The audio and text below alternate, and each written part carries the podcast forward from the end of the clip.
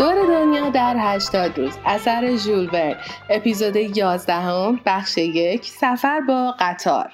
ساعت هفت صبح روز سوم دسامبر مسافران قدم به خاک آمریکا گذاشتند پاسپورتو از خوشحالی پشتک و وارو زنان وارد خاک آمریکا شد آقای فاک به محض ورود به خشکی پرسید که اولین قطار کی به نیویورک می رود و فهمید که قطار ساعت شش غروب حرکت می کند.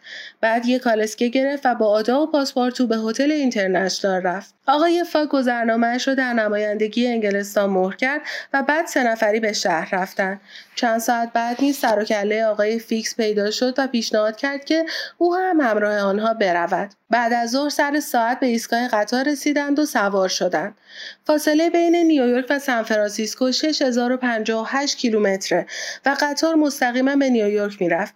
آقای فاگ امیدوار بود این مسیر رو در هفت شبانه روز طی کند. در آمریکا واگن‌های قطار به هم راه دارند و مسافرها می توانند از انتهای قطار تا ابتدای آن بروند.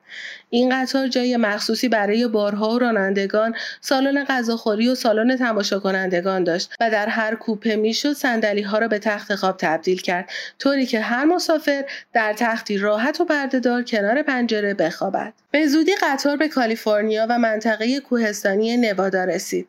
چمنزارهای وسیع و گله های بزرگ گاو را می‌شد در همه جای نوادا دید. راه آهن از دشتی باز میگذشت و گاهی گله ها جلوی قطار را سد می‌کردند. پاسپارتو فکر کرد چرا راننده از وسط این حیوان ها نمیگذره؟ یعنی این تأخیرها برای آقای فاگ مهم نیست؟ آقای فاگ به بیرون از پنجره نگاه نمی‌کرد. قطار گاهی سرعت می‌گرفت تا این تأخیرها را جبران کنه. چند روز بعد قطار به آگدن رسید و از آنجا رو به بالا رفت و از منطقه کوهستانی که 2100 متر از سطح دریا بالاتر بود گذشت. یکی دو روز بعد قطار کم کم پایین آمد و سرازیر دشت هایی شد که تا اقیانوس اطلس امتداد داشت. در همینجا هنگامی که قطار به ایستگاه مدیسنبو نزدیک می‌شد اولین اتفاق وحشتناک رخ داد. فاگ آدا و آقای فیکس بعد از اینکه ناهارشان را در واگن خودشان خوردن مشغول بازی شطرنج شدند. اما قبل از اینکه برای بار دوم بازی کنند ناگهان صدای سوتی آمد و قطار با قیش بلندی ایستاد. پاسپارتو سرش را از پنجره بیرون برد. اما از ایستگاه خبری نبود.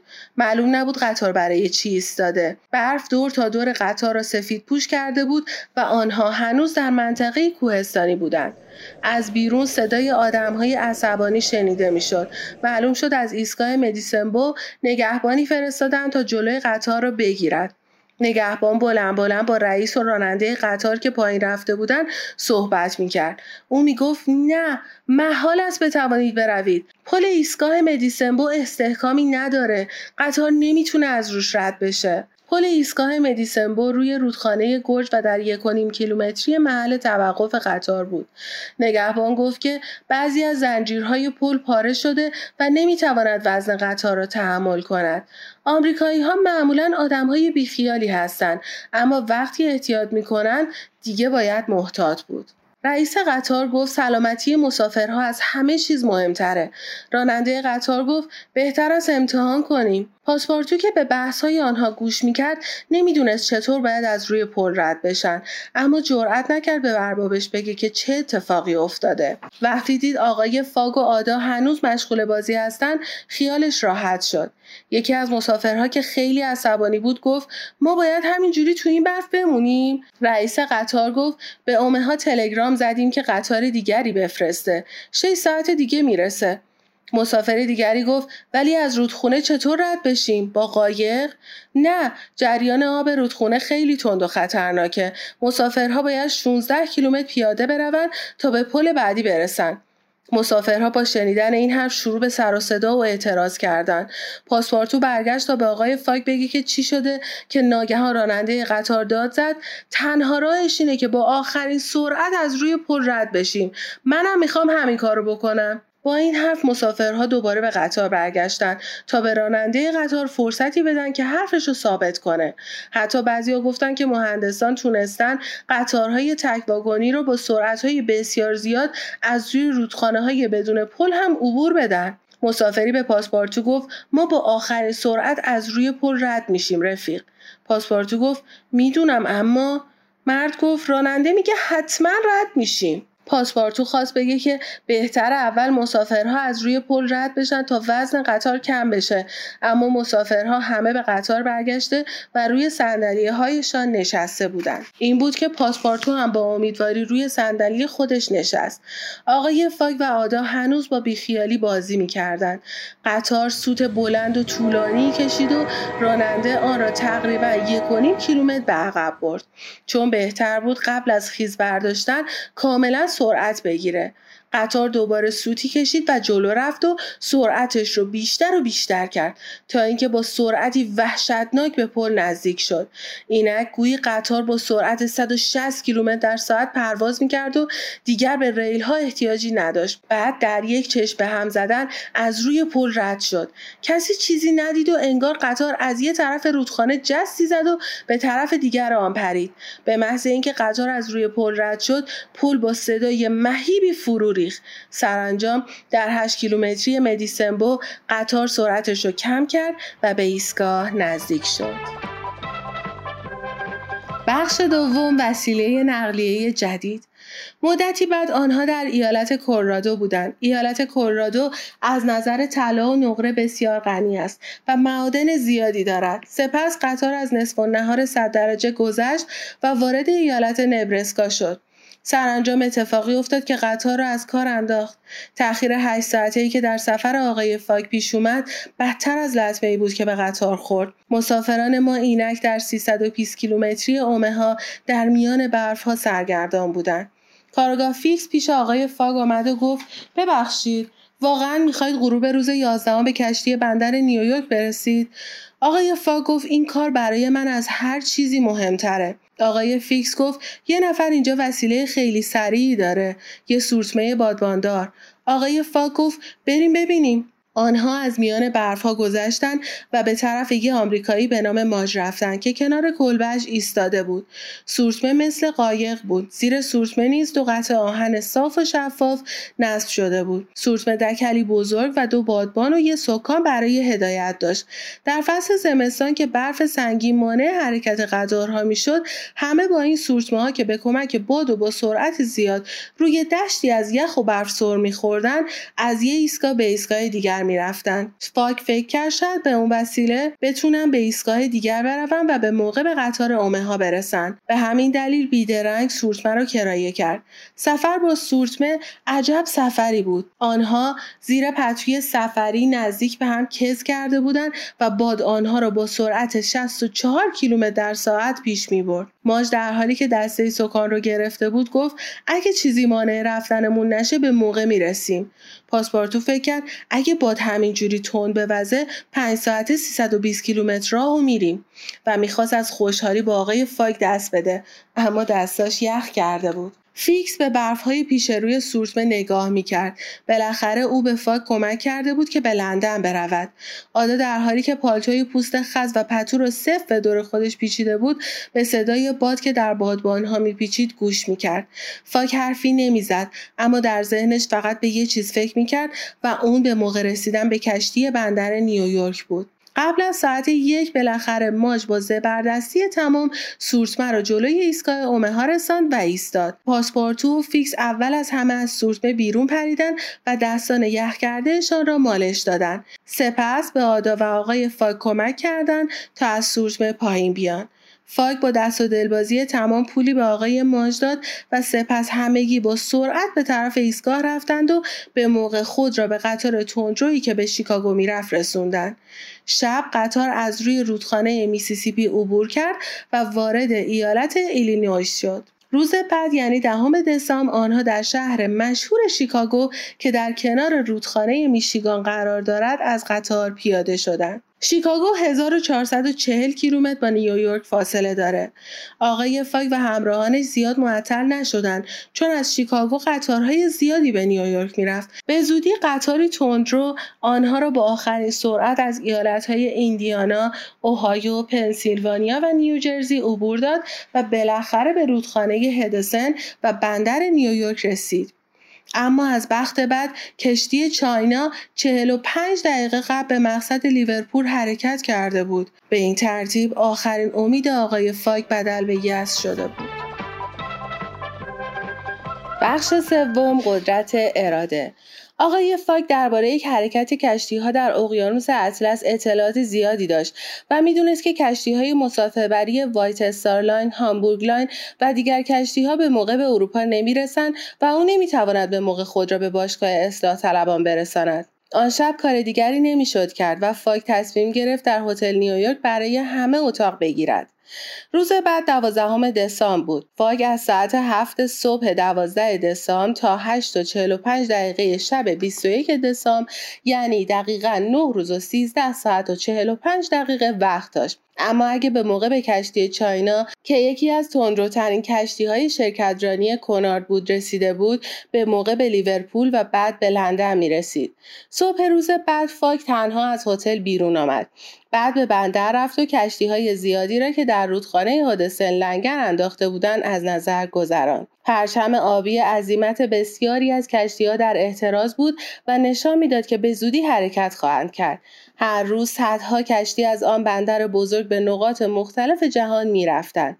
ناگهان چشم آقای فاک به یک کشتی باری بخاری افتاد که دود زیادی از دودکش آن به هوا می‌رفت و معلوم بود که می‌خواهد حرکت کند. با عجله یک قایقران را صدا زد و گفت که او را به کشتی هنریتا برساند چند دقیقه بعد آقای فاگ روی عرشه کشتی بود و بدون حاشیه روی به ناخدا گفت که می‌خواهد به لیورپول برود ناخدا یعنی آقای اندرو اسپیدی گفت اما ما می رویم به بردوی فرانسه. آقای فاک پرسید مسافرم دارید؟ ناخدا گفت ما هیچ وقت مسافر نمی‌بریم. با بارهای زمخ سر و کار داریم. آقای فاک پرسید ما چهار نفریم. ما رو می‌برید لیورپول؟ لیورپول؟ نه. میرم بردوی فرانسه. فقط بردو. حتی اگه پول خوبی هم بدهیم حتی اگه پول خوبی هم بدهید. شاید صاحب کشتی اندرو اسپیدی گفت صاحب کشتی خودم هستم. کشتی مال خودمه فروشی هم نیست. تا موقع فاک دیده بود که با پول می شود بر هر مشکلی غلبه کرد.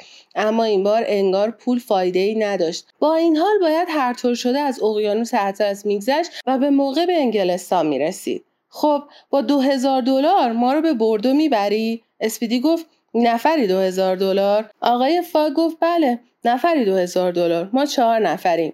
ناخدا اسپیدی سرش خاران. فکرم مسافری که دو هزار دلار بدهد مسافر نیست که یه بار قیمتیه. من ساعت نه حرکت می‌کنم. آقای فاگ گفت ما هم قبل از ساعت نه در کشتی هستیم. آقای فاگ فوری به ساحل رفت. سوار درشکه ای شد و با سرعت به هتل رفت. طولی نکشید که همراه آدا پاسپارتو و فیکس همیشه حاضر از هتل درآمد و سر موقع به کشتی رسید. ظهر روز بعد یعنی در 13 دسامبر مردی روی پل فرماندهی کشتی رفت تا موقعیت کشتی رو مشخص کند که البته کاری عادی است. نکته غیرعادی این بود که آن مرد نه ناخدا اسپیدی بلکه آقای فاگ بود. ناخدا اسپیدی اینک در کابینش زندانی بود و از خشم میغرید. پس از حرکت از بندر اتفاق ساده ای رخ داده بود. آقای فاگ می‌خواست به لیورپول برود اما ناخدا او را به لیورپول نمی برد. این بود که آقای فاگ در مدت سی ساعتی که در کشتی بود از اسکناسهایش استفاده کرد و نتیجه خوبی گرفت. اینک همه کارکنان کشتی غیر از ناخدا در خدمت او بودند و آقای فاک فرماندهی کشتی رو به عهده گرفته بود. خیلی زود همه فهمیدن که آقای فاک زمانی دریانورد بوده. کشتی هنریتا نیز با استفاده از نیروی بخار و بادبان خیلی خوب پیش می‌رفت. در واقع این کشتی از نظر سرعت زبان زده همه بود چون سرعتش دوازده گره دریایی بود و به نظر می رسید بتواند 4800 کیلومتر مسافت بین نیویورک تا لیورپول را نه روزه طی کند.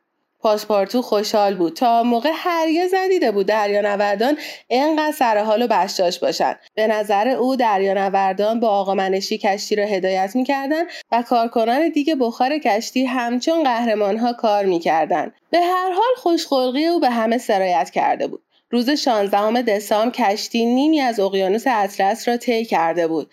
یک روز مهندس کشتی با قیافه جدی پیش آقای فاگ اومد و گفت قربان ما بیش از حد زغال سنگ مصرف کرده ایم سوختمون کافی نیست.